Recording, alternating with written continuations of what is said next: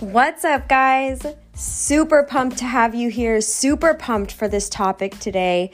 It has been the most requested. If you have been following my journey for, I mean, depends on how long 10 years, then you know me from my addiction days to my sober days. You've watched that transition. If you've been following since I started my first network marketing business five years ago, you've watched my full time corporate America days and transition into my full time entrepreneurship days.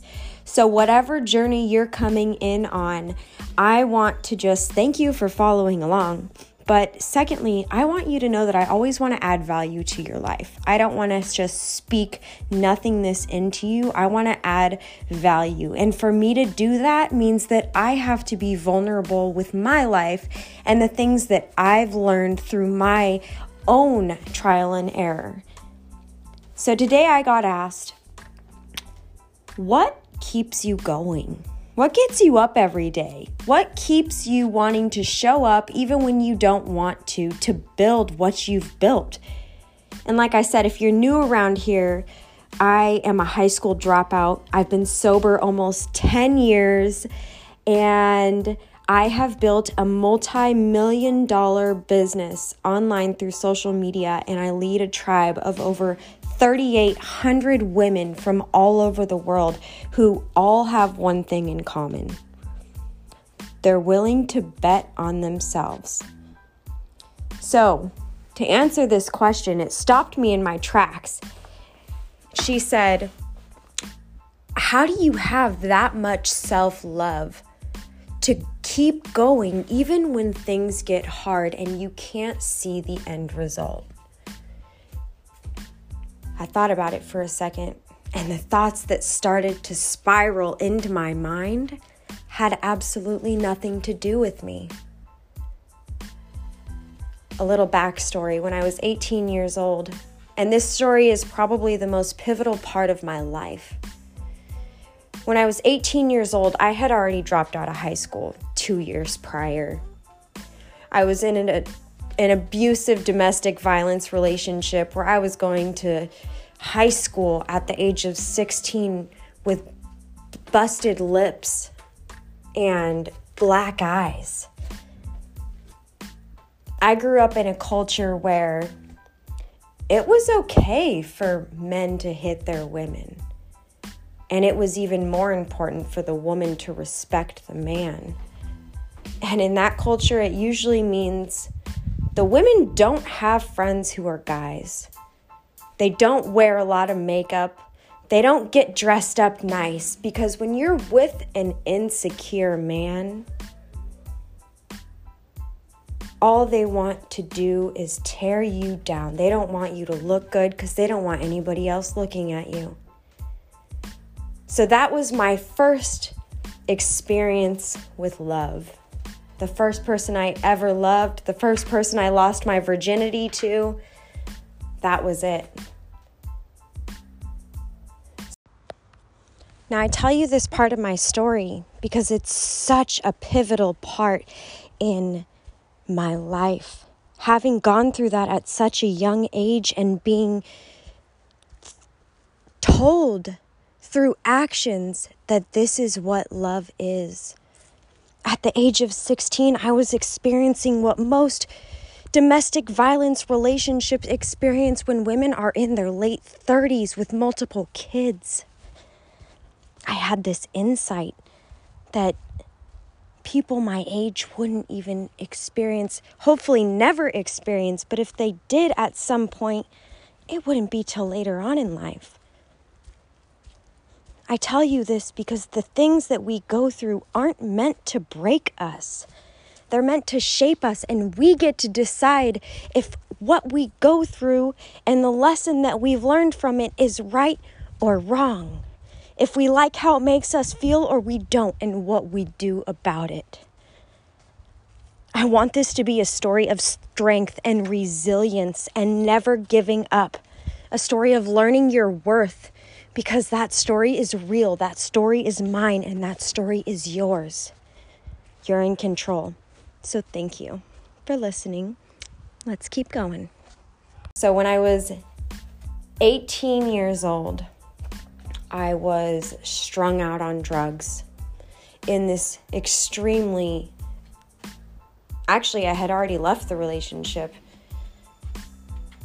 but I was still lost. I had no ambitions, I had no drive.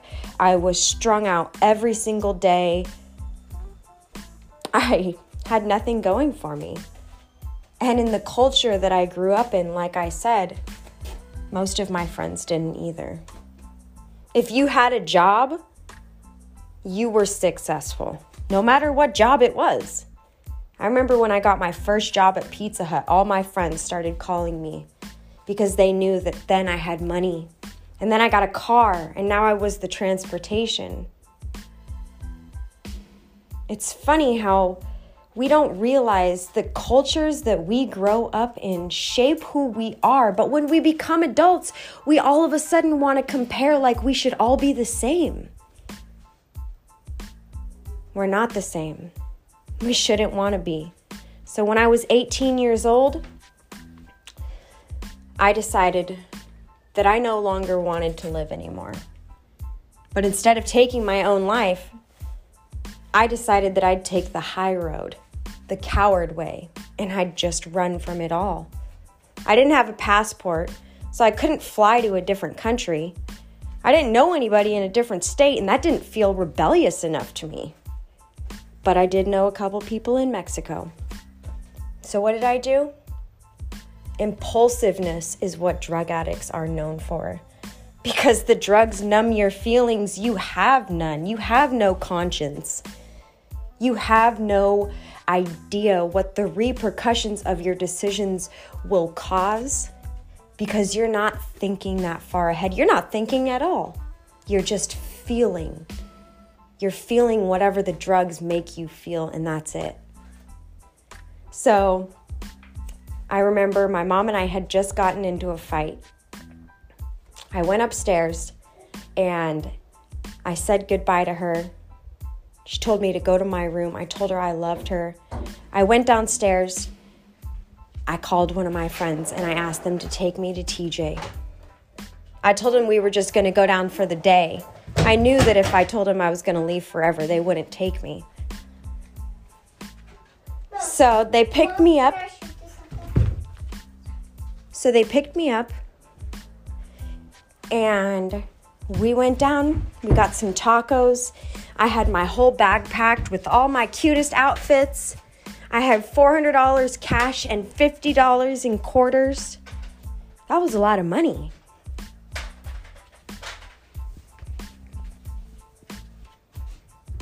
I remember when we finished walking around downtown and I ate those tacos. I said, Hey, I want you to drop me off at the airport. She looked at me and she says, What? I said, Yeah, I'm not coming back. I want you to drop me off at the airport. We quarreled. She begged me not to. My other friend was in disbelief. I had no feelings. I just wanted to go. So she did. She knew that nothing was going to stop me. She knew that if she didn't do it, then I would find somebody else who would. And it's funny because I had a conversation with her about three weeks ago. And I hadn't talked to her in probably nine years. She said that exact thing. I knew that if I didn't do it, you would find somebody else who would. So I took off. I took a flight from Tijuana to Mexico City. I figured out how to take a train from Mexico City to a town called Querétaro. It's actually a county called Querétaro. And the town that I lived in was called San Juan which is funny because the same hometown that I was coming from was called San Juan Capistrano. My first two months were amazing. I had cash, I had a couple friends down there, but they were just visiting. So the first two months were just on fire. I was 18 years old. I had no responsibilities. I didn't have to deal with anybody on my back. I was still able to afford my habit. I had money in hand. We were roaming the streets. I was learning the culture. I was submerged in the culture. And I was accepted, and it felt new and it felt fun. It was that instant gratification that I.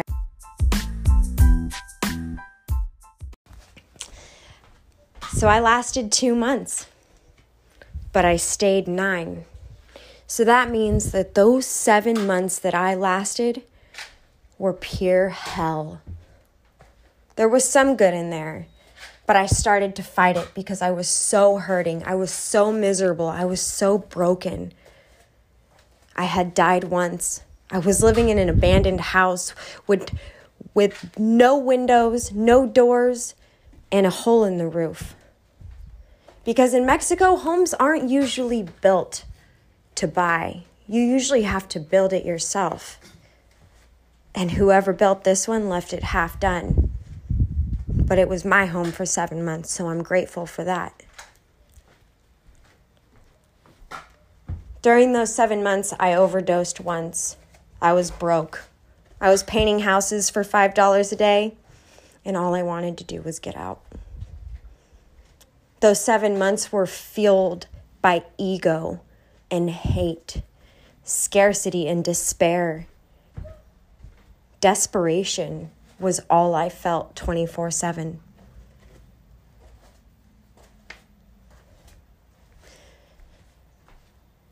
I'll never forget what happened nine months later, what caused the pivot, what caused that mindset change. I was laying down on this mattress I had found that I had brought into this abandoned home. And I was looking up at the sky through this hole in the ceiling. Remember the hole that I would get my my water to drink when it rained and my water to shower when it rained. This same hole when it didn't rain, the night sky was clear. I could see every star and every planet clearly. There was no light obstruction. It was just me alone and my higher power. That night, I remember this thought popped into my head. What if you go back to school? What if you go back and start over? Look at everything you've been through and overcome. You could become a lawyer. You could actually make something of yourself. Go back to school, get a degree. You don't have to stay like this. You're still young. And that one thought became an obsession. And that obsession fueled a feeling in me of possibility. That next day, the first thing I thought when I woke up was I remembered a phone number. The only phone number I remembered. It was my grandmother.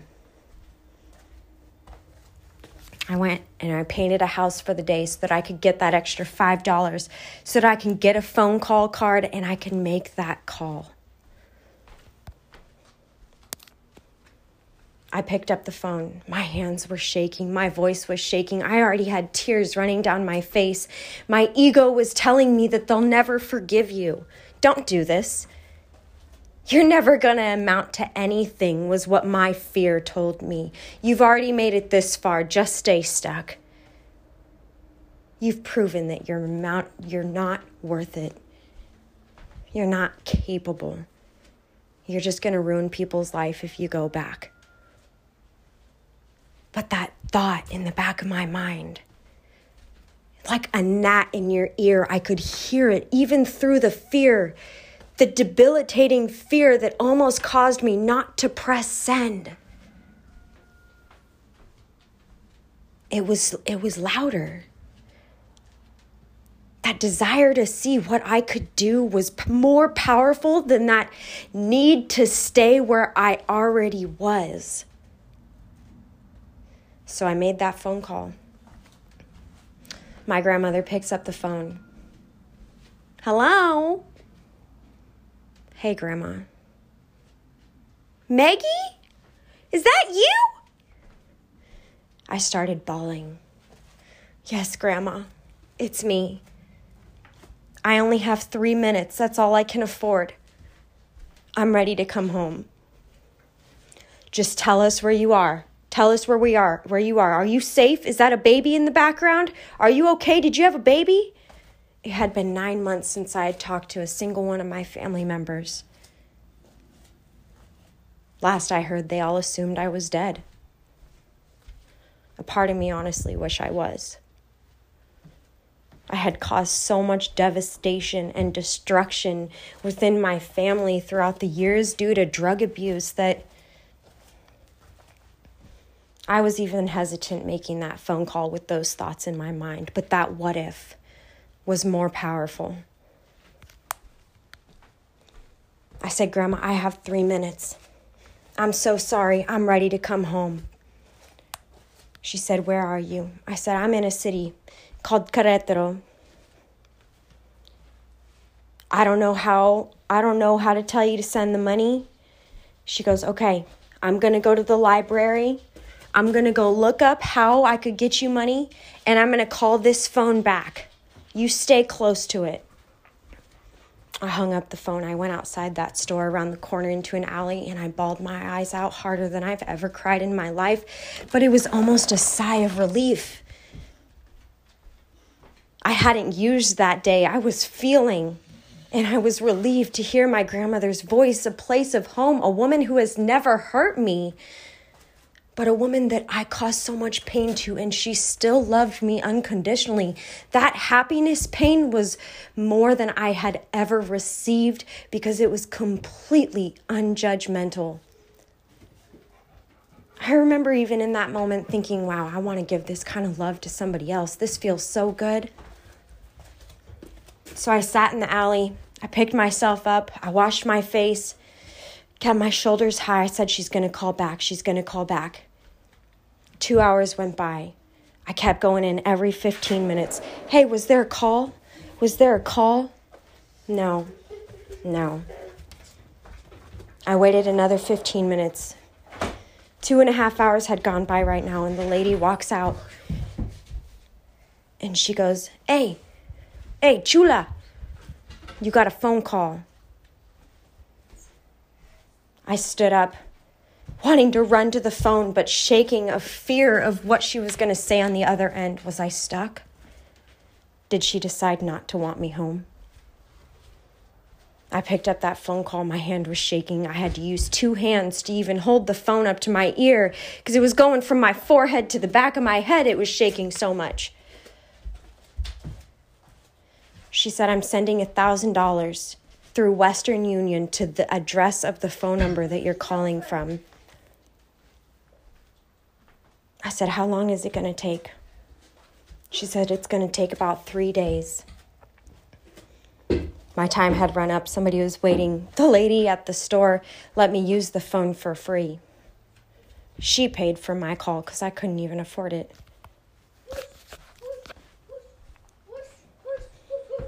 For three days, I slept outside that convenience store. For three days, I didn't want to leave. I didn't want to eat. I didn't want to sleep. I wanted to just go home. I wanted to start fresh. This vision, this thought that I had curated of what I could become became real. And I owed it to myself to realize that if I go back, everything has to be different. Everything. My choices, my mindset, the way I apologize, the way I get up every day and decide to do something or not do something, not doing something is not an option. I now knew what it was like to not do anything, and I hated it. So for three days, I slept in front of this convenience store on the street. A couple stray dogs came up. I remember a couple people tried to mess with me, but I learned to wear baggy clothes and a hood so people could never tell that I was a girl. They never messed with me if they knew I wasn't a girl. Can you imagine the state of depression I was in? No confidence, constantly hiding who I was so that I wasn't abused or attacked, trying to find a place to live and sleep and where to get food. The one thing I never did was I never begged. I never stood at the corner and begged for money. But I worked, and I'd take any job that came my way painting houses, detailing cars, serving at restaurants. It never lasted, though. I was too hooked on drugs. The same mentality, the same routine, the same habits that I had in the US, I brought there. I thought that a change of scenario would change me. It not only changed me for the worst, but it changed me for the better. I had to hit that rock bottom to realize that I can't go any further. And I have to go up. I want to go up. I need to go up. I want nothing more than to get out of this and start fresh. That vision. Go to school, get a degree, make something of yourself. I knew it would be a long road because I dropped out when I was 16 years old, so I was still super far behind, but I was willing to put in the work.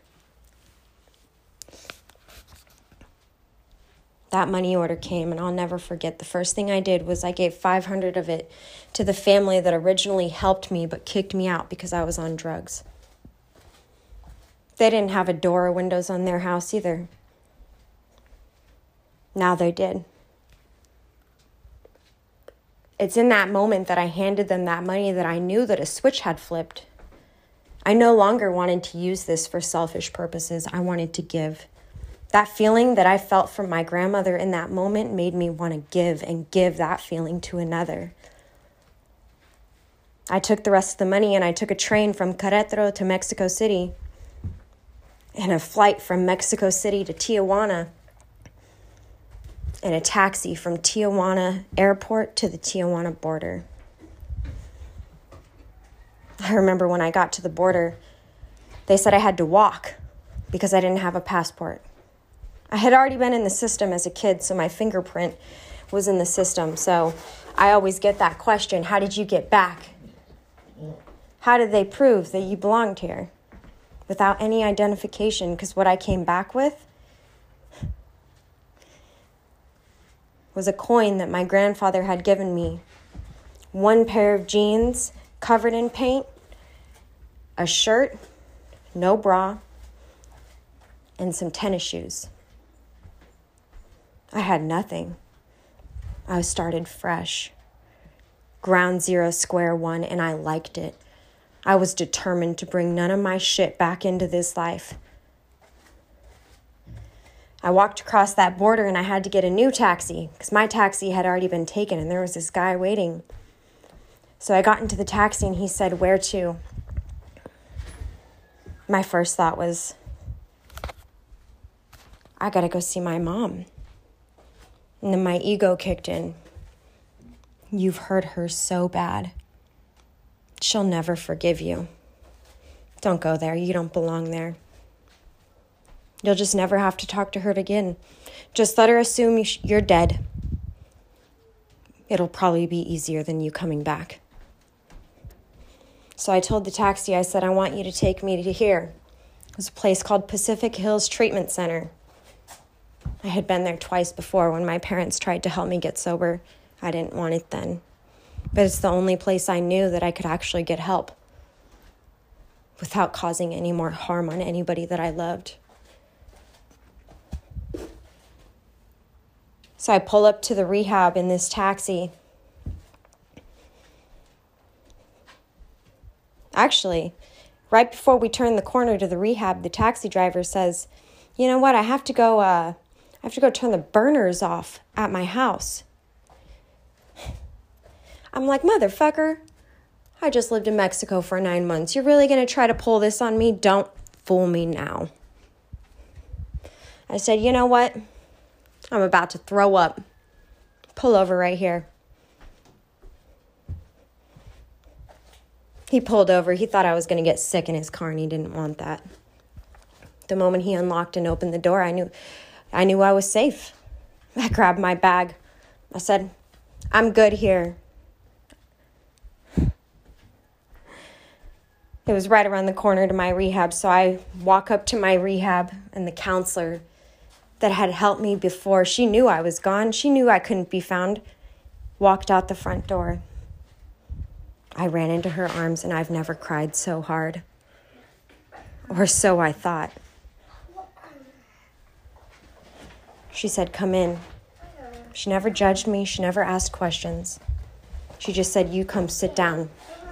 I need to duct tape you to this chair because I'm going to call your mom. I said, No, I'm not ready. She said, She is. She deserves to know that you're alive. So I sat down in that chair, shaking, trying to humble myself, find the words to say to somebody that had given me life that I had taken something so important away from her, her daughter. I called my mom. I heard her voice and I instantly start crying. I said, Mom, there's silence. I thought she passed out. She said, Where are you? I can't stop crying, so the case manager takes my phone and she says, She's down here. We lived about 15 minutes away, and I swear my mom got there in about five minutes. I'll never forget that day. And since then, I have always vowed that I would always make the best of myself, not because I deserve it, but because the people around me deserve to see that I can. That it was worth me coming back. Because I had caused so much pain that now I wanted to give them so much joy through my actions. That was almost 10 years ago. I remember my sister told me that life was better without me. My relationships were rocky with them for a long time. But 10 years later, when somebody asks me, What is my vision? I go back to where I started and realize that the only thing that's pushing me forward is the desire to never go back where I came from. That why that people talk about that has to be so strong, that's mine. And if I can find mine in all of this depths of despair, and I hope that you don't have to go through a similar experience but I hope that you find the strength to find your why and your reason and your purpose before it gets to a point where it's too late. I call my life a series of divine interventions because there's nothing that could justify why I'm still here today. Other than the fact that my purpose is bigger than myself. So when somebody says they just can't find the reason to push through. They're not excited about it. Get excited about life, about living. There's somebody right now who didn't wake up this morning who had dreams that they're never going to be able to pursue. I do it for my mom. I do it for my sister so I never have to hear life is better without you. I do it for my mom to prove to her that she did a great job raising me. And that I am going to make something of myself and make sure that her and my family are taken care of without the struggle. I do it for my son, who I'm going to tell, dream big, son. I can't have him look at me and say, You didn't. You gave up. You set the standard, I'll just live up to that standard. I can't settle for that. Now, knowing what it's like to have nothing, I crave everything. And that same love that was given to me in that instance by my grandmother has now been duplicated through every single thing that I have done in my life and every single person who has come into my life. So, how am I so successful at what I do? Because I want people to succeed. I want people to grow. So if you take anything from this today, it's find the thing that gives you pain, that pain point. Whether it's leaving your kids in the morning because you have to go to work and you would rather be home with them. Whether it's drowning in debt, working your nine to five, fully knowing that you barely have enough to pay for your rent. Maybe it's a marriage that you're stuck in because you have kids and it's toxic, though. You see, I won't ever talk about something that I haven't personally been through myself. And although I'm not going to speak on all of those things right now, I feel like I opened up quite a bit. The vulnerability muscle is hard for me to stretch when it comes to my story because I know that not everyone will relate. And I don't want them to. I just want to inspire the people who need what I have to say because I don't believe that I've gone through the things that I have in life and adapted this mindset and this positive outlook through all of this pain for nothing. I'm here to inspire and change the world, and that starts right here, right now. So, thank you for listening to my podcast and coming along on this journey with me. This is the kind of shit I want to hear. This is the kind of shit I want to say the real, the raw, the vulnerable, the life changing. Because I'm living proof that if I can do this, if I can change my life, if I can monetize on social media by just loving people, if I can quit my job and come home as a full time entrepreneur, as a high school dropout, if I can get 10 years sober after telling you that story, I hope this instills so much belief in you that you can do anything. I hope you have a good day. Stay tuned for the next podcast, and I love you.